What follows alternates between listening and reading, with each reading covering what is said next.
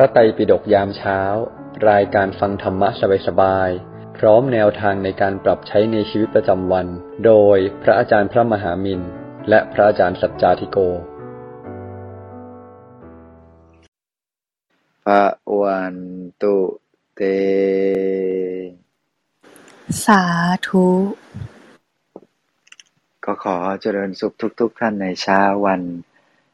สบายๆอย่างนี้กันทุก ๆ คนนะ กราบนมัสการพระอาจารย์พระมหามินกราบนมัสการพระอาจารย์สัจจาธิโก กราบนมัสการพระอาจารย์ทุกรูป อรุณสวัสดิ์มอดเลเตอร์ทุกท่านนะคะ อรุณสวัสดิ์และก็ยินดีต้อนรับสมาชิกทุกท่าน สู่ห้องพระไตรปิฎกยามเช้าในวันอาทิตย์ที่ 15 กรกฎาคมค่ะ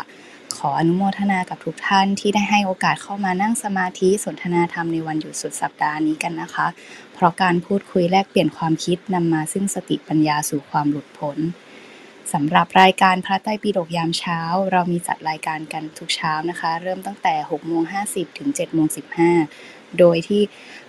จะเชิญชวนเข้ามาเริ่มต้นวันใหม่ด้วยการนั่งสมาธิตั้งสติเติมบุญเติมพลังกันก่อน หลังจากนั้นพระอาจารย์เมตตาให้ธรรมะสักหนึ่งเรื่อง รวมถึงขยายความว่าจะนำธรรมะมาปรับใช้ในชีวิตประจำวันได้อย่างไร ประมาณ7โมง40นะคะ เชิญชวนทุกท่านขึ้นมาแชร์ แบ่งปันซักถามจนถึงเวลา8โมงโดยประมาณสำหรับท่านที่ไม่สะดวกนะคะ สามารถส่งคำถามมาได้ที่คุณตองวิริยานะคะ คุณตองจะมาถามคำถามแทนให้ค่ะ ในทุกวันศุกร์เสาร์อาทิตย์ ก็จะมี moderator มาแบ่งปันเรื่องเล่าดีๆ ค่ะสำหรับท่านที่ต้องการติดตามรายการอัปเดตข่าวสารจากพระอาจารย์ ฟังย้อนหลังบทสรุป การธรรมะ ในแต่ละวันนะคะ สามารถกดติดตาม Line Open Chat ตามลิงก์ด้านบน หรือว่าจะเซฟ QR Code จากรูปโปรไฟล์ Endo ก็ได้ค่ะ สามารถส่งต่อแชร์ แล้วก็ให้ผู้อื่นได้เลยนะคะสำหรับวันนี้ EP ที่ 877 ในหัวข้อ เอาใจคนอื่นฝืนใจตัวเอง ขอกราบนิมนต์พระอาจารย์พระมหามินค่ะ ก็วันนี้นะ เดี๋ยวทีมงาน Moderator ก็คงจะมา แลกเปลี่ยนแล้วก็แบ่งปันนะนะวันนี้หัวข้อเอาใจคนอื่น ฝืนใจตัวเองอะเออก็ท่าดี ความเอาใจคนอื่น ก็ต้องกลับมาดูนะว่า เราจะเอาใจเขาไปเพื่ออะไรนะบางทีเราเอาใจเขามาใส่ใจเราก็เพื่อให้เรารู้ตัวไงว่าเราควรจะปฏิบัติอย่างไรกับเขา เป็นการศึกษา เป็นการแลกเปลี่ยนความคิดความรู้สึก แต่อย่าลืมว่า เอาใจเขามาใส่ใจเราเนี่ย ก็เราก็จะต้องไปคิดถึงคนอื่นคือนั้นการนึกถึงคนอื่นอยู่บ่อยๆ ซ้ำๆจนกระทั่งลืมไปเลยว่า คนที่ควรจะคิดถึงอีกคนหนึ่งคือตัวเองเนี่ย มันหายไปไหนนะฮะเพราะฉะนั้นก็อยากจะให้ทุกท่านลองสังเกต นอกจากเราจะนึกถึงคนอื่น คิดถึงคนนั้นคนนี้คนนู้น อย่าลืมที่จะดูดูตัวเองนะดูตัวเองดูอย่างสบายๆนะหมันดูตัวเองเข้าไป ก็ไปให้ลึกซึ้งภายใน เราจะต้องศึกษาเรียนรู้แหละเรื่องราวเหล่านี้ก็วันนี้ก็ต้องโมทนาบุญกับทีมงานนะที่หลวงพี่ได้เชิญแล้วก็ให้ไปช่วยกันทำพิธีถวายเทียนพรรษานะที่อำเภอสำเภาลูน จังหวัดพัตบอง ริมเขตชายแดนนะบริเวณอำเภอวังน้ำเย็นนั่นเอง ชายแดนอำเภอวังน้ำเย็น จังหวัดสระแก้ว นะก็เป็นอีกช่องทางธรรมชาติ แต่ไม่ไม่ได้ธรรมชาติมากขนาดขนาดมีน้ำตกมีอะไรหรอกแต่ว่าก็เป็นช่องทางที่ผู้คนก็เขาเรียกว่าขนถ่ายสินค้าจากประเทศไทยไปสู่ประเทศกัมพูชาผ่านจังหวัดพัตตบอง ซึ่งจังหวัดพัตตบองนี่ขอเล่านิดนึงแล้วกันเดี๋ยวเผื่อท่านใดอาจจะสนใจความรู้แล้วก็อยากจะไปเที่ยว ใครที่ศึกษาประวัติศาสตร์ก็คงจะเคยได้ยินว่าประเทศของเราสละพัตตบอง ศรีโสพล เสียมราชหรือที่เรียกว่าเสียมเรียบสามจังหวัดนี้นะฮะให้คืนกลับไปอยู่ที่ประเทศกัมพูชา เพราะว่าในในยุคหนึ่งที่สมัยที่ฝรั่งเศสครอบครองอยู่ แล้วเราก็มีการแลกเปลี่ยนพื้นที่เพื่อให้ได้กลับคืนมาส่วนหนึ่ง แล้วก็เสียสละพื้นที่ส่วนนี้ไป ทีนี้จังหวัดพัตบองก็เป็นจังหวัดที่มีเขาเรียกว่า มีวัฒนธรรมของคนไทยเนี่ยปรากฏอยู่หลายอย่างนะเพราะว่าเจ้าพระยาอภัยภูเบศในสมัยรัชกาลที่ห้านั้นก็ไปทำหน้าที่เป็นผู้รั้งเมืองผู้ปกครองเมืองแถบนั้น แล้วก็มีการเขาเรียกว่าถ่ายโอนนะฮะศิลปะวัฒนธรรม ประเพณี สถาปัตยกรรมอะไรต่างๆ แล้วก็เรียนรู้แลกเปลี่ยนกันบริเวณนั้นเยอะมาก แล้วคนพัตบองยังมีคนเก่าๆแก่ๆที่เขายังพอจะพูดภาษาไทยได้ หลังหลังจากนั้นก็เจ้าพญาภัยภูเบศก็มาตั้งเมืองนะอยู่ที่จังหวัดปราจีนบุรีนะคอยปกครองเมืองเขตปราจีนด้วยเพราะว่าเมื่อก่อนเนี่ยปราจีนบุรีนี่เป็นจังหวัดที่ใหญ่มากนะครอบคลุมทั้งสากแก้วอะไรทั้งหมดเลยไปจนถึงจรดชายแดนเลย เพราะนั้นก็ใครที่มาดูแลปราจีนก็ถือว่าแบบดูแลภาคพื้น ทิศตะวันออกของประเทศไทยที่ดูแลทั้งหมดเลย ในในในบริเวณพรมแดน ของประเทศกัมพูชาเพราะนั้นก็ใครผ่านไปผ่านมาทางนี้ก็อย่าลืมแวะมาชมนะที่จังหวัดปราจีนก็จะมีวัดในศูนย์ใกล้ๆกับสารกลางก็จะมีวัดที่สร้างมาตั้งแต่สมัยโน้นนะสมัยพระเจ้าภัยภูเบศซึ่งศิลปกรรมก็จะเหมือนกับวัดในประเทศกัมพูชานะแล้วก็ในพัทบองก็เช่นเดียวกันก็จะมีร่องรอย ประวัติศาสตร์ อะไรไทยๆเยอะพอสมควรเหมือนกัน ก็ถือได้ว่าเป็นอู่ข้าวอู่น้ำของประเทศ กัมพูชาเลยนะพัทบองเนี่ยผลิตข้าวได้มากที่สุด ผลผลิตทางการเกษตรก็อันดับหนึ่งนะแล้วก็ถ้าเปรียบเทียบกับเรียกว่าเศรษฐกิจเนี่ยก็น่าจะเจริญอยู่ลำดับที่ 3 ของประเทศรองจากพนมเปญแล้วก็เสียมเรียบเท่านั้นเองเพราะนั้นใครแวะไปที่จังหวัดสระแก้วก็ท่านก็จะสามารถเข้าไปยังพัตบองได้โดยที่ไม่ยากนะไม่ยากเท่าไหร่เพราะว่าถนนหนทางต้องบอกว่าถนนดี ถนนดีแล้วแล้วก็ คือตอนนี้โครงสร้างพื้นฐานเกี่ยวกับเรื่องถนนหนทางตอนนี้ก็ดีมากนะอันนี้ก็เชิญชวนเอาไว้ไปก่อนเผื่อท่านใดมีโอกาสไปนะขอไปทีนี้มาถึงของเรานะฮะว่าเราเอาใจคนอื่น แต่มันฝืนใจตัวเองมันก็โดยโดยหลักการนั้นโดย logic มันก็ไม่ work อยู่แล้วนะแต่เกิดว่าเราต้องเอาคอยอกเอาใจผู้อื่น คนนั้นคนนี้แล้วเราก็ฝืนใจตัวเองเรื่อยๆ ทีนี้ต้องลองย้อนกลับมาดูว่า ไอไอความฝืนใจตัวเองเนี่ยเออมันฝืนเรื่องอะไร มันหนักสาหัสสากรรจ์มากน้อยแค่ไหน หรือว่าถ้ามันฝืนสิ่งที่ไม่ดีเนี่ย นิสัยที่ไม่ดีไม่ดีทั้งหลายเนี่ย อย่างนี้ก็ถือว่าเป็นเรื่องที่ดีนะนะฮะฝืนนิสัยที่ไม่ดีกลับมาทำดีเนี่ย แต่ถ้าฝืนนิสัยอัธยาศัยที่ดีอยู่แล้ว แล้วก็รู้สึกไม่สบายใจทุกครั้งที่ได้คิดได้พูดได้ทำอย่างนี้อันนี้ ต้องกลับมาพิจารณาแล้วว่า สิ่งที่ฝืนไปก็รังแต่จะทำให้ใจของเรานั้นขุ่นมัวเปล่าๆ พอทำให้ใจเราขุ่นมัวมันก็มันก็จะทำให้ใจใจของเราตกต่ำไปด้วยนะทุกครั้งที่เราไปอยู่ใกล้คนที่มีจะเรียกว่ามีประจุลบเยอะนะพวกนกทีฟทั้งหลายเนี่ย แล้วก็คิดอะไรก็ลบๆ เยอะๆมากๆเนี่ย ใจมันก็จะคล้อยแล้วก็จะคล้ายไปตามนั้น ด้วย เหมือนเราจะไปซึมซับเอาอายตนะความคิดของเขาเข้ามาอยู่ในใจ อยู่ใกล้ๆคนร้อนเราก็ร้อน เราก็อาจจะร้อนรู้สึกหงุดหงิดแทน รู้สึกไม่สบายใจ แทนเขาไปด้วย ร่วมไปกับเขาด้วย เพราะนั้นการเลือกคนที่จะอยู่ใกล้นะหรือว่าเลือกที่จะอยู่ใกล้กับคนที่เราฝืนใจแล้ว มันจะไปสู่เส้นทางความสุขเนี่ย มันก็น่าเลือกนะน่าอยู่กับคนเหล่านี้ พระสัมมาสัมพุทธเจ้าพูดเอาไว้เหมือนกัน บอกว่าดูก่อนพิสุทธ์ทั้งหลายนะฮะเรายังไม่เล็งเห็นธรรมอันอื่นแม้สักอย่างหนึ่ง ซึ่งจะเป็นเหตุให้อริยมรรคอันประกอบด้วยองค์แปดที่ยังไม่เกิดย่อมเกิดขึ้น หรือที่เกิดขึ้นแล้ว ย่อมถึงความเจริญบริบูรณ์ เหมือนความเป็นผู้มีกัลยาณมิตรเลย ดูก่อนภิกษุทั้งหลาย อันภิกษุผู้มีมิตรดี พึงหวังข้อนี้ได้ว่า จากเจริญอริยมรรคอันประกอบด้วยองค์แปดจะกกระทำให้มากซึ่งอริยมรรคอันประกอบด้วยองค์แปดนะฮะเพราะฉะนั้นเนี่ยการได้คบกับกัลยาณมิตรเนี่ยจะทำให้มรรคแปดบริบูรณ์ สมบูรณ์บริบูรณ์ด้วยนะสัมมาทิฏฐิ สัมมาสังกัปปะ สัมมาวาจา สัมมากรรมกรรมันตะ สัมมาอาชีวะ สัมมาวายามะ สัมมาสติ สัมมาสมาธิเนี่ยอริยมรรคจะมีองค์แปด ทั้งหมดเนี่ยจุดเริ่มต้นเนี่ยเราต้องได้ยินได้ฟังเรื่องราวเหล่านี้จากกัลยาณมิตร จากคนที่มีพลังบวก จากคนที่จะสามารถให้พลังงานดี ๆ ให้ความสบายกับเราได้นะฮะมันก็เหมือนกับร่มไม้นั่นแหละนะผลไม้ดอกนกชุม ที่ไหนเย็นเย็นสัตว์ทั้งหลายก็จะเข้าไปประชุมรวมกันอยู่ที่นั่นนะธรรมดา เพราะฉะนั้นกัลยาณมิตรก็เป็นคนที่เย็น เป็นที่รวมของความสุขความสบาย เมื่อเราเข้าไปถึง เราก็จะได้ที่พึ่งนะได้ที่พึ่งที่ระลึก ก็จะได้เรียนรู้ว่า นี่คือวิธีการรักษาใจนี่คือวิธีการที่จะพัฒนาใจของเราไปเรื่อยๆนะครับมันก็จะทำให้ใจของเรานั้นสะอาดบริสุทธิ์ เข้มแข็ง แล้วก็มุ่งตรงต่อหนทางพระนิพพานได้นะเพราะฉะนั้นอันนี้เรื่องนี้นี่สำคัญทีเดียว การที่เรามีเพื่อนที่ดี มีกัลยาณมิตรที่ดี มีคนที่จะคอยชี้นำชี้แนะ แล้วก็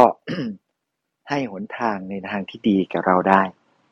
แล้วก็คนเหล่านี้เนี่ย บางทีถ้าเรานิสัยไม่ดีเมื่อไหร่ เขาจะช่วยบอกช่วยเตือน เขาจะชี้ขุมทรัพย์ให้ว่า อย่างนี้ไม่ดี อย่างนี้ดีแล้วอย่างนี้เป็นต้น เพราะฉะนั้นคนอย่างนี้แหละที่เราควรจะมีมาก ๆ รอบ ๆ ตัวเรา มีคำกล่าวคำกล่าวหนึ่งไม่รู้ว่าใครกล่าวไว้นะทฤษฎีของใครก็ไม่ทราบนะเขาบอกว่าเราเนี่ยตัวของเราเองเนี่ยจะมีส่วนของนิสัยของคนที่อยู่รอบๆตัวเราเนี่ยสี่ห้าคน รอบๆตัวเรา ส่วนแบ่งของนิสัยจากสี่ห้าคน มันจะกลับมาอยู่ที่ตัวเราได้ เพราะฉะนั้นพระพุทธเจ้าเลยต้องสอนว่าเรื่องการครบคนดี คบมิตรดี คบบัณฑิต ไม่คบคนพาลที่ปรากฏในมงคลสูตรว่าเป็นเรื่องสำคัญมาก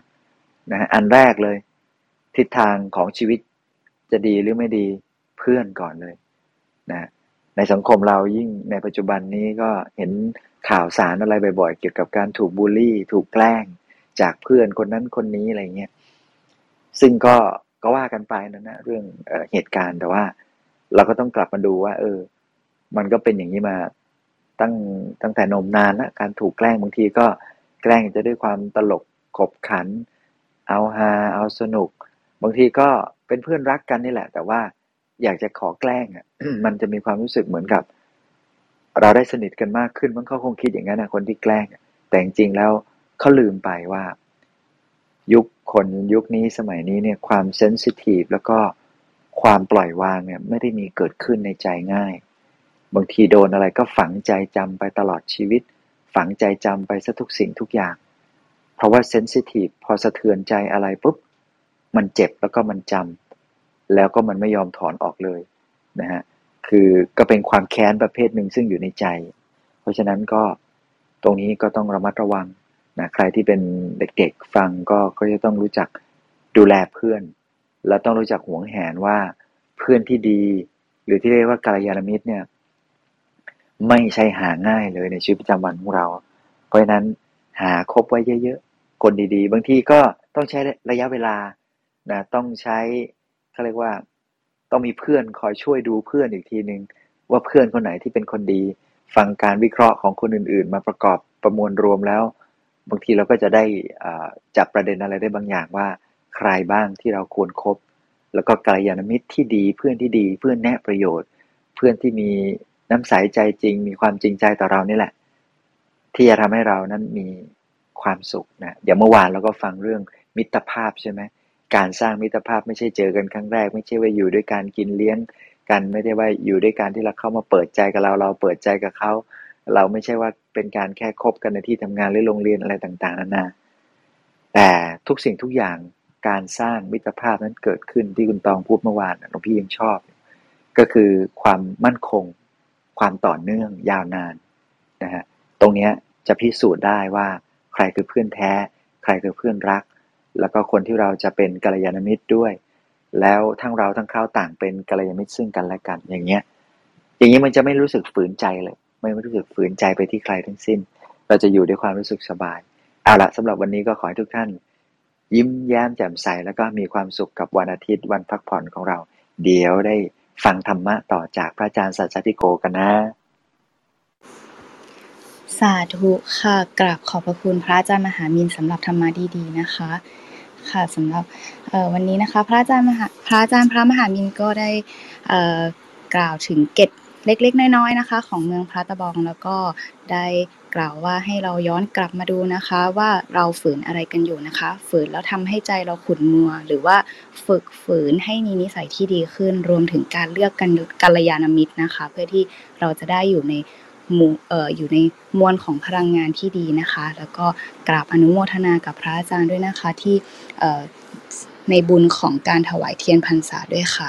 ค่ะหากท่านหากท่านใดนะคะ มีคำถามสามารถส่งคำถามมาได้ที่คุณตองนะคะ หรือว่าเตรียมตัวยกมือขึ้นมาพูดกันได้นะคะ ต่อไปขอกราบเรียนเชิญ พระอาจารย์สัจจาธิโกขยายธรรมะและแง่คิดดีๆ กันต่อเลยค่ะนิมนต์ค่ะโอเค เจริญพรทุกท่านนะวันนี้ก็ตามหัวข้อที่ขึ้นมาเนาะเอาใจคนอื่นฝืนใจตัวเองเนาะก็ หลายครั้งทีเดียวเรายอมตามใจคนอื่น เพียงเพราะกลัวว่าเขาจะไม่รักเราก็เลยต้องฝืนตัวเองซ้ำแล้วซ้ำอีกก็เลยคิดว่าการฝืนใจตัวเองบ้าง หรือฝืนความเอาแต่ใจไม่ใช่เรื่องที่แย่นะแล้วก็ไม่ใช่เรื่องที่ห้ามทำหรือไม่ใช่เรื่องที่ผิด ปัญหาคือ เราฝืนใจคือเราฝืนกิเลสที่เราฝืนใจอะ คือเราฝืนกิเลสหรือที่เราฝืนใจอะ คือเรากำลังตามใจกิเลสฝืนใจด้วยการตามใจกิเลสว่ากลัวไม่มีคนรัก เอาความกลัวนำเราฝืนตัวเองแบบไหน ถ้าฝืนแล้วกิเลสมันลดลง ก็โอเค ถ้าฝืนแล้ว กิเลสมันไม่ได้ลดลง ปัญหามันมากขึ้น อันนั้นแหละ คือสิ่งที่เราก็ต้องเลิกฝืน บ่อยครั้งเราก็ฝืนเหลือเกิน ฝืนร่างกาย ฝืนตั้งแต่บางทีก็ต้องฝืนทำงาน เพื่อกลัวว่าเขาจะไม่โอเค บางทีเราก็ไม่ใช่ฝืนทำงานอย่างเดียว เราก็ฝืนตัวเอง เพียงเพราะกลัวเขาจะไม่รัก คือถ้าเขาไม่รักแล้วเราอยู่ไม่ได้ แปลว่าปัญหามันอยู่ที่ว่าเราจัดการกับใจตัวเองไม่เป็น มันไม่ใช่เรื่องเขาไม่รัก ถ้าเขาไม่รักแล้วเราอยู่ไม่ได้ปัญหามันอยู่ที่เราจัดการใจตัวเองไม่เป็น ไม่ใช่เขาไม่รักฉะนั้นปัญหามันคือ เราจัดการใจตัวเองเป็นหรือเปล่า เราจัดการใจตัวเองเป็นหรือเปล่า จัดการใจตัวเองไม่ได้ ก็ต้องคอยทำตามกิเลสบางทีการทำตามกิเลสก็เป็นการทำในสิ่งที่ไม่ถูกเอาเสียเลย เพียงเพื่อให้คนยังต้องมายอมรับ ยังต้องมายืนยันคุณค่าในตัวของเราเราพี่ว่าเรื่องเหล่านี้ก็เป็นเรื่องที่ต้องตกผลึกเนาะเก็บไปพิจารณานะ ตกผลึกเก็บไปพิจารณา ให้ครบถ้วนให้ถี่ถ้วน ให้มีความเข้าใจที่เราเองจะได้ ไม่หลงผิด ว่าที่ฉันทำเนี่ยฉันทำเพื่อคนอื่น แต่หลายครั้งเราฝืนตัวเองเพื่อคนอื่นอะฉันทำเพื่อตัวเองล้วนๆตัวเองคือยังไง จะได้มีคนรัก จะได้มีคนนิยมชมชอบ จะได้มีคนเข้าใจหนุ่มพี่ว่า สุดท้าย เราต้องทำความเข้าใจนะ ว่าตอนนี้สรุปคือ เราฝืนตัวเองเนี่ย เราฝืนเพื่ออะไรกันแน่ ฝืนแล้วถ้าได้กุศลจริง ๆ ถ้ามันก็อยู่ในจุดที่มันก็ไม่ถึงกระทุกข์มาก มันกำลังขัดกิเลสเรา ก็ฝืนเถอะไม่เป็นไรหรอก บางทีเราก็ไม่ต้องเห็นแก่ตัวบ้างก็โอเค แต่ถ้าฝืนแล้ว มันทุกข์มาก จริงๆแล้วยิ่งฝืนกิเลสยิ่งฟู อย่างนี้ตัวเราเองก็ยิ่งต้อง ขัดเกลากิเลสตัวเอง ต้องขัดเกลาคือเลิกฝืนซะบางอย่างมันก็ไม่ต้องฝืนก็ได้ เขาไม่ต้องรักก็ได้ เขาไม่ต้องโอเคก็ได้ และต่อให้เขาไม่รักหรือเขาไม่โอเค มันก็ไม่ได้แปลว่าชีวิตแย่ขนาดนั้น มีแต่เราตีความเองว่าชีวิตมันแย่ โลกมันไม่ดี เรื่องต่างๆ มันไม่ลงตัว ฉันวันนี้อยากให้เราได้สำรวจใจตัวเองนะ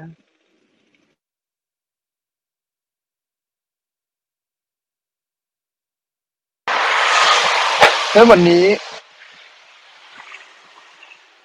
สำรวจใจตัวเองเยอะๆสำรวจใจตัวเองเยอะๆสำรวจใจตัวเองเยอะๆ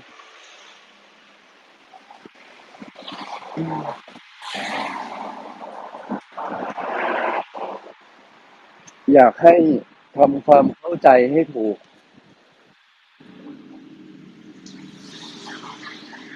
อยากให้ทำความเข้าใจให้ถูก เกี่ยวกับเรื่องราวแล้วก็โลกภายในของตัวเองก่อน ก่อนจะทำอะไรไม่ว่าจะเป็นทำเรื่องไหนก็ตาม ช่วยเหลือคนอื่นทำในสิ่งที่อยากจะทำเช็คโลกภายในใจให้ครบถ้วนก่อน ว่าโลกภายในใจเราเป็นอย่างไร โลกภายในใจของเราสำรวจตัวเองแล้วมันเป็นยังไง มันโอเคไหม ข้างในเรา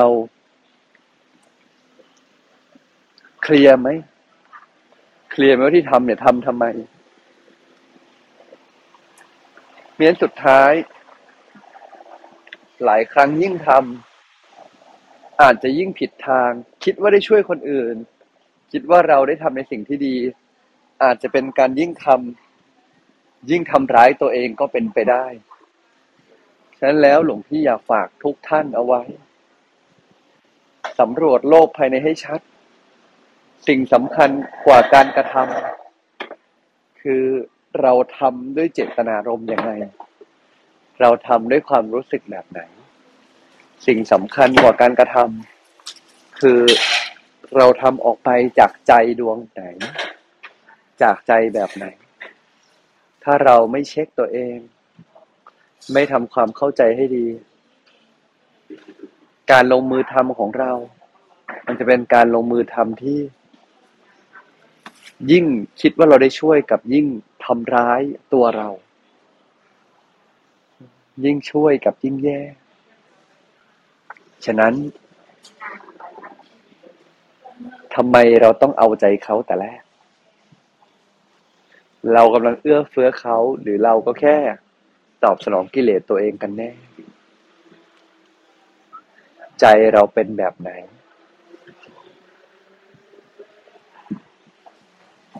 มันเกิดอะไรขึ้นในใจของเรา ถ้าเช็คได้แม่นยำ การทำคุณในครั้งนี้ก็จะไม่ใช่การทำคุณบูชาโทษ การทำคุณในครั้งนี้ก็จะได้บุญจริง ๆ กับตัวเอง ฝึกเช็คตัวเองบ่อยๆ เลี้ยงลูกนี่สรุปเลี้ยงเพื่อตัวเองหรือเลี้ยงเพื่อลูก อยู่กับสามีนี่อยู่เพื่อสามีหรืออยู่เพื่อตัวเอง ซึ่งอยู่เพื่อตัวเองผิดไหมก็ไม่ได้ผิด แต่เหมือนเราเองก็จะได้เกิด aware คือความรับรู้แล้วก็ยอมรับตัวเอง ตอนนี้เราอยู่จุดไหนเราอยู่ตรงไหน เราทำอะไรอยู่กันแน่วันนี้อยากฝากทุกท่านไว้ประมาณนี้นะ อยากฝากทุกท่านไว้ประมาณนี้ก่อนแล้วกันนะครับ สาธุครับ สาธุค่ะ กราบขอบพระคุณพระอาจารย์สัจจาธิโกสำหรับการขยายความธรรมะนะคะ วันนี้พระอาจารย์สะดวกเอ่อถึงประมาณกี่โมงอะคะให้เหมือนเดิมหลวงพี่ถึงประมาณสี่สิบห้าแล้วกัน ค่ะงั้นแล้วก็เดี๋ยวเดี๋ยวแจ้งไว้แต่พรุ่งนี้พรุ่งนี้ยังไม่มั่นใจนะเดี๋ยวเดี๋ยวพี่จะลองดีเช็คเดี๋ยวพรุ่งนี้เอ๊ะจะสะดวกไหมเพราะว่า เพราะว่าเสร็จเช้ามืดทั้งสองวันเลยเดี๋ยวขอริเดี๋ยวขอแจ้งนิดนึงนะครับแต่ว่ายังไงเบื้องต้นวันนี้เดี๋ยววันนี้อยู่ให้ถึงเก้าสี่สิบห้าได้ ครับมาค่ะงั้นเดี๋ยวเราเอ่อ นำคำถามขึ้นมาถามกันก่อนดีกว่านะคะ คุณตองค่ะ มีสองตอนนี้มีสองคำถามนะคะ เชิญคุณตองได้เลยค่ะ ค่ะคำถามแรกนะคะ ถามเกี่ยวกับพระเครื่องค่ะหลวงพี่ถามว่าพระเครื่องจำเป็นไหมในศาสนาพุทธ โอเค พระเครื่องจำเป็นไหมในศาสนาพุทธ ก่อนอื่นเลยต้องทำความเข้าใจว่าเอ่อพระเครื่องเนี่ยคืออะไร พระเครื่องก็คือ เป็นรูปตัวแทนประติมากรรมของพระสัมมาสัมพุทธเจ้าคำตอบแรกก่อนเลยคือจำเป็นคือจำเป็นแก่อะไรนะครับ ถ้าคำตอบคือจำเป็นต่อการบรรลุธรรม หลุดพ้นมรรคผลนิพพาน ขัดเกลานิสัย ตอนสมัยก่อนตอนพุทธเจ้ายังอยู่ ก็ไม่ได้มีตัวแทนเป็นรูปปั้น หรือแม้กระทั่งเป็นพระในรูปของพุทธเจ้าก็ไม่มีอะฉันถ้าตอบในมุมว่ามันมีความจำเป็นต่อการหลุดพ้นไหม คำตอบคือก็ไม่ได้เกี่ยวข้องกันโดยตรง แต่ทีนี้เอาใหม่ เราลองตั้งคำถามใหม่ว่า แล้วถ้าถามว่าไอ้ละพระเครื่องเนี่ยมันผิดไหมสำหรับคนที่มีอินทรีย์ที่มนุษย์เราเนี่ยเนาะยิ่งในยุคหลังเนี่ย อินทรีย์ของเรายังไม่แก่กล้าพละของเรายังไม่แก่กล้า เรายังสั่งสมบุญบารมีได้ไม่มากพอจนเกิดปฏิสัมพิทายานเกิดฌานในตนเนี่ย สิ่งที่มันจำเป็นคือ เครื่องระลึกถึงพระสัมมาสัมพุทธเจ้า หรือเครื่องระลึกถึงพระตรัยให้ใจเกิดสติ คุณเครื่องระลึกถึงจะเป็นสิ่งใดก็ได้ ถ้าเป็นสิ่งที่เป็นกุศลย่อมดี การที่พระเครื่องมาอยู่ในจุดนั้น คือจุดที่ทำให้เราสามารถระลึกถึงพระเจ้าได้ดีขึ้น และเราสามารถใช้สิ่งเหล่านี้เป็นเหมือนพุทธานุสติเกิดขึ้น จึงไม่ได้ผิดต่อคำสอนของพระเจ้า โอเค แยกเป็นสองประเด็นเนาะ จำเป็นต่อการบรรลุธรรมหมดกิเลสไหม ไม่ แต่ถามว่าผิดไหม ถ้าใช้ในการเป็นเครื่องระลึกถึงพระพุทธเจ้า เพื่อน้อมนำใจให้หมดกิเลสมากขึ้น ไม่ผิด เมื่อแยกเป็นสองอย่างนี้ คนที่ไม่ได้ใช้พระเครื่องแต่สติอยู่กับตัวได้ ก็โอเค ก็ไม่ผิด คนที่ยังจำเป็นต้องมีพระเครื่องแล้ววางใจกับพระเครื่องได้ถูก ก็ไม่ผิด เราต้องเข้าใจก่อน to be fair ก่อน คนที่ยึดต่างหากว่าวิธีของตัวเองถูก อีกคนเนี่ยโง่ผิด หลวงพี่ว่านั่นต่างหากเรากำลังเข้าสู่หนทางที่โง่ที่สุดแล้ว คือความมีอัตตาแล้วถือตัวว่าไอ้คำไอ้สิ่งที่เราถือมันถูก เพราะเราไม่มีปัญญาพอจะมองเห็นว่าจริง ๆ ทางอื่นก็อาจจะถูกเหมือนกัน ปัญญาเรามันอาจจะคับแคบไปแล้วก็ได้หลวงพี่ว่าเราต้องมองเกี้ยงๆแบบนี้ พอแยกเป็นสองนัยยะเราเห็นชัดเลยจริงไหมว่าเออ จริง ๆ มันก็ ไม่ได้จำเป็นแต่ในทางกลับกัน ถ้ามันใช้เนี่ยแล้วมันทำให้กุศโลบายเกิดขึ้นก็ไม่ได้ผิดฉะนั้นถ้าแบบไหนแล้วมันสะดวกใจมันลงตัว ตรงตามหลักการใจเกิดพุทธานุสติก่อเกี่ยวพุทธเจ้า ไม่ใช่ก่อเกี่ยวกับสสารหรือมวลสารตรงหน้าแต่เพียงอย่างเดียว แต่ใจมันเข้าไปถึงคุณธรรมคุณธรรมของพระสงฆ์รูปนั้นของพุทธเจ้าพระองค์นั้น พระเครื่องก็เรียกว่าเป็นสิ่งที่ทำให้เกิดพุทธานุสติธรรมานุสติสังฆานุสติได้ดีทีเดียว ฉะนั้นมันจะไปผิดอะไรเล่าเนาะครับ ค่ะสาธุค่ะ คุณต้องเชิญคำถามต่อไปได้เลยค่ะคำถามต่อไปค่ะ ถามว่า พอดีเรามีโอกาสได้ไปทำจิตอาสา แล้วก็มาเล่าให้เพื่อนฟัง แล้วก็บอกว่า เออถ้าเขามีอีกก็อยากชวนไปนะ แต่เพื่อนบอกว่าทำในสิ่งที่เราทำได้ก็เพียงพอแล้ว เช่น บริจาคแบ่งปันของให้ผู้อื่นนะคะ ไม่ต้องไม่ต้องขวนขวายไปทำจิตอาสาที่อื่นก็ได้อะค่ะ แบบนี้คิดอย่างนี้ถูกหรือเปล่าคะ ความไม่ขวนขวายของเขาออกมาจากกิเลสหรือออกมาจากกุศล ความไม่ขวนขวายออกมาจากความขี้เกียจหรือออกมาจากความขยัน ออกมาจากความคิดถึงผู้อื่น หรือเอาแต่ตัวใจตัวเองคำตอบหลวงพี่คงไม่ตอบว่าคิดถูกหรือคิดผิดแล้วกันในวันนี้ หลวงพี่ว่าถ้าเราทำในสิ่งที่น้อมนำเพื่อกุศลขัดเกลากิเลส การมีวิริยะ การมีความขวนขวายก็คงไม่ใช่เรื่องที่ผิด ประเด็นก็คือในบางครั้ง ชีวิตเราอาจจะยังติดข้อจำกัด ซึ่งเราต้องคงต้องแยกคำว่าข้อจำกัดกับข้ออ้างให้ออก ข้ออ้างก็คือจริง ๆ แล้วเราพยายามจัดการได้ แต่เราไม่ได้จัดการ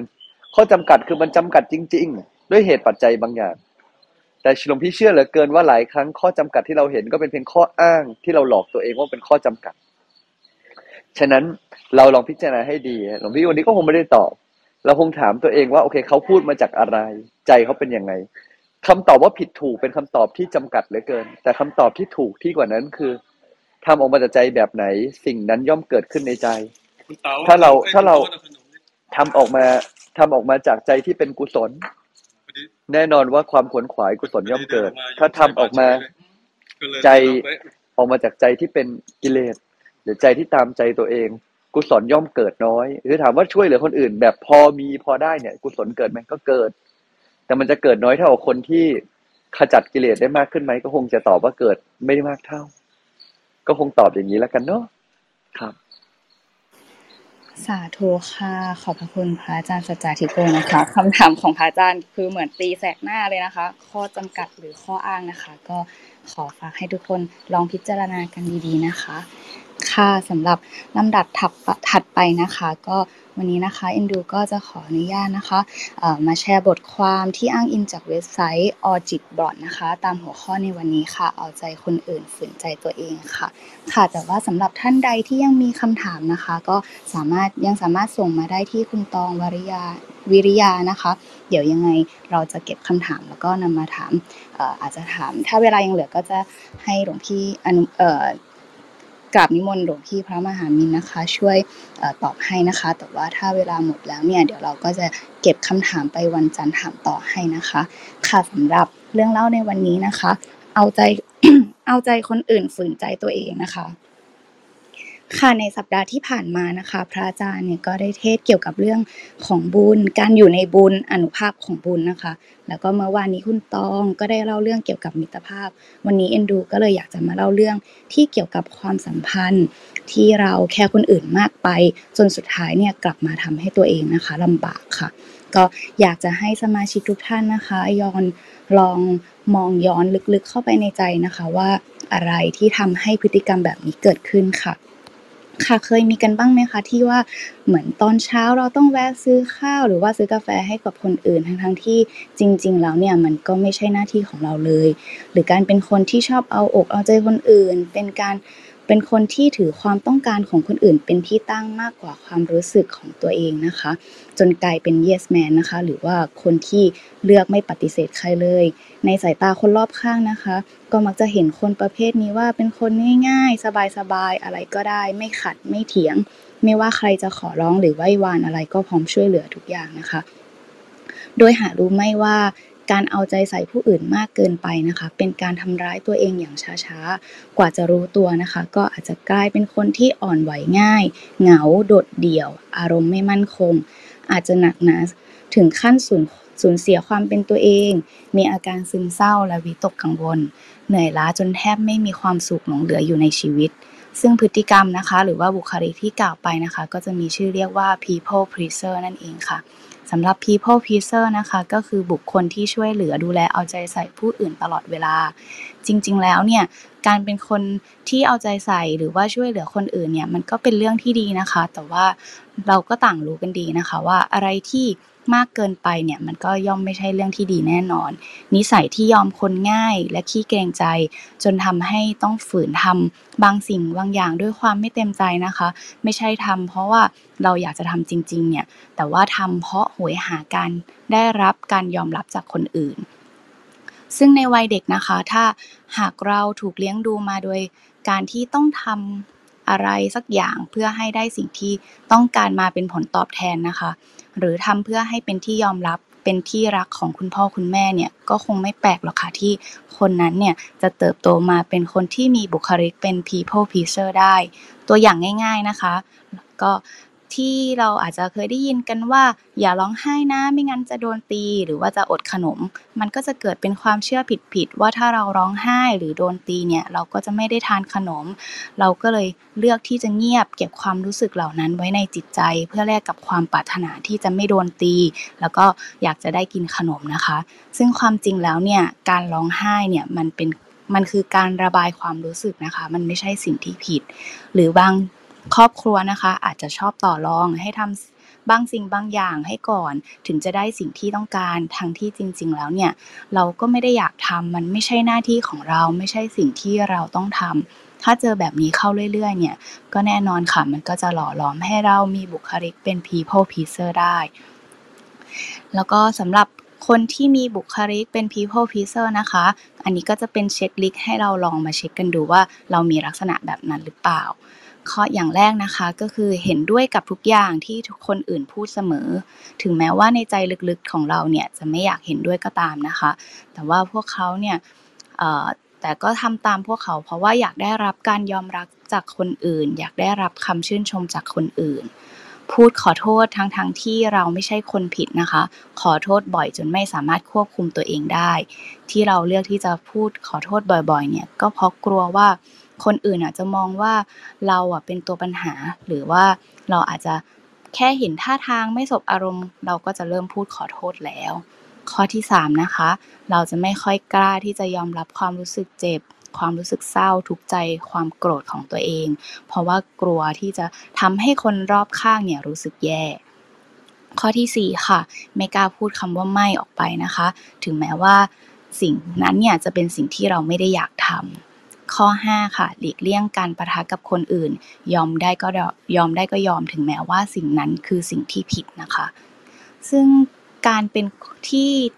ที่เอ็นดูนะคะ มาเล่าเรื่อง เช็คลิสต์ต่างๆนะคะของ people pleaser เนี่ย เพราะว่าการเป็น people pleaser เนี่ยมันมีข้อเสียอยู่ค่ะ ซึ่งมันก็จะส่งผลต่อสุขภาพจิตนะคะ อาจจะถึงขั้นเป็นโรคซึมเศร้าได้ เพราะว่าเราเนี่ยมักจะต้องแบกความรู้สึกต่างๆ ไว้เพียงคนเดียวนะคะ เครียดคนเดียว ทุกใจคนเดียว ไม่สามารถบอกกับใครได้ แล้วถ้าเกิดว่าใครที่จะต้องแบกรับความรู้สึกด้านลบอย่างนี้ไว้นานๆนะคะ สะสมเอาไว้นานๆ ผลที่ตามมาก็คือปัญหาสุขภาพจิตค่ะ นอกจากนี้นะคะเรายัง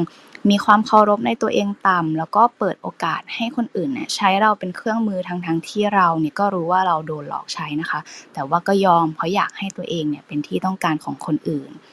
แล้วเราก็ยังจะรู้สึกเหนื่อยล้ากับการรักษาสถานะนี้ไว้นะคะ หรือว่าเหนื่อยล้ากับการมีชีวิตนะคะ เพราะว่าเราเนี่ยต้องพยายามที่จะเอาใจคนอื่น เพื่อให้คนอื่นเนี่ยได้นึกถึงตัวเราบ้าง แต่ว่า จริง ๆ แล้วเนี่ยการที่พยายามเอาใจคนอื่นเนี่ยมันเป็นการที่เราเนี่ยรู้สึกไรอำนาจไรตัวตน จึงอยากให้คนอื่นนะเห็นเรานะคะ แล้วก็นอกจากนี้แล้วเรายังรู้สึกเรายังสูญเสียความเป็นตัวเองอีกนะคะ เพราะว่าเราก็จะยอมที่จะทุกข์ใจเพื่อที่จะเอาใจคนอื่น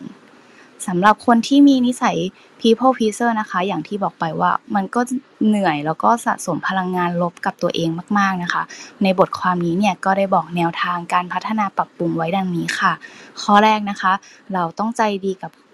คนอื่นในตอนที่เรารู้สึกอยากจะใจดีจริง ๆนะคะ การที่เราใจดีมอบสิ่งดีๆ ให้กับคนอื่นเนี่ยก็เป็นเรื่องที่ดีมาก ๆนะคะ แต่ว่า แต่ว่ามันก็จะดีกว่านี้ค่ะ ถ้าเราทำมันด้วยความรู้สึกจริงใจ ความรู้สึกที่อยากทำจริง ๆ อย่าทำเพียงเพราะอยากได้การยอมรับหรือได้รับคำชมนะคะ เราก็ต้องไม่คาดหวังจากสิ่งที่เราทำให้นั่นเองค่ะ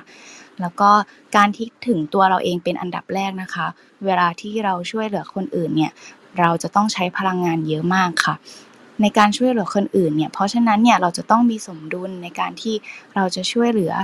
เช่น ในสถานการณ์ที่เรากำลังรู้สึกไม่ดี ไม่พร้อมที่จะช่วยเหลือใคร แต่ถ้า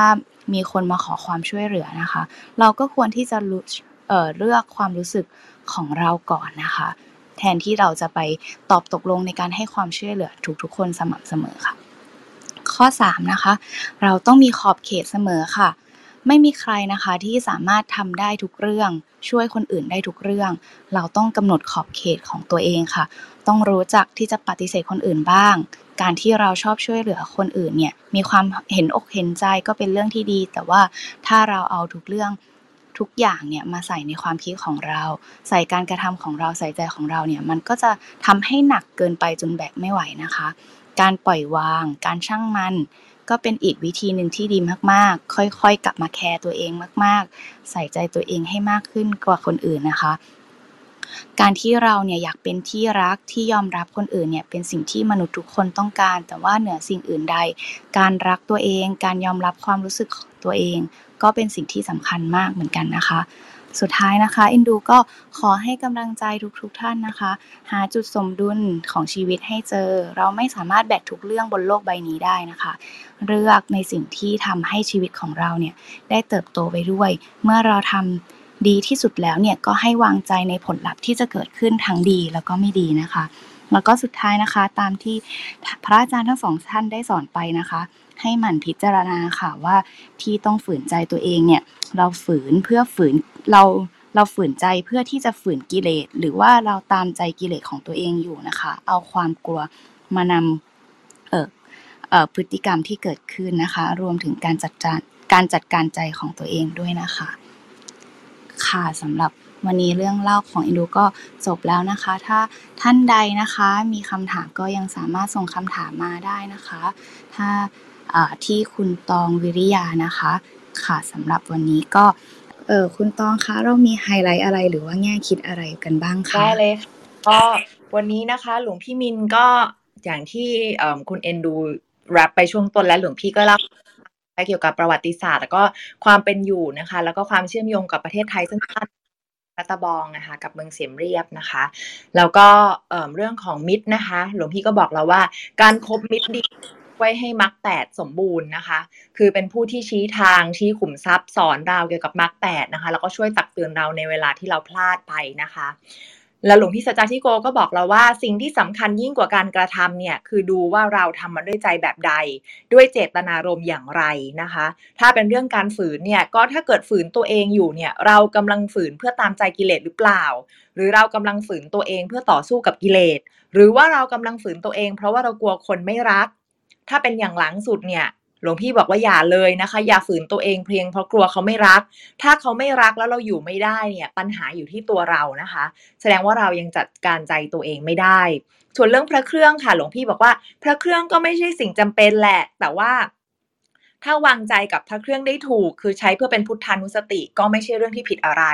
แล้วก็คุณเอนดูก็แชร์เรื่องราวเกี่ยวกับ people pleaser นะคะโดยการให้เช็คลิสต์ว่าเราเนี่ยเป็น people pleaser หรือเปล่าค่ะ ประมาณนี้ค่ะ ค่ะ ขอบคุณคุณตองมากเลยค่ะ ค่ะสำหรับ วันนี้นะคะก็ขอกราบขอบพระคุณพระอาจารย์ทุกรูปนะคะ ผู้ฟังทุกท่านในรายการที่ร่วมส่งคำถามเข้ามา ซึ่งเป็นประโยชน์ให้กับผู้อื่นด้วยนะคะ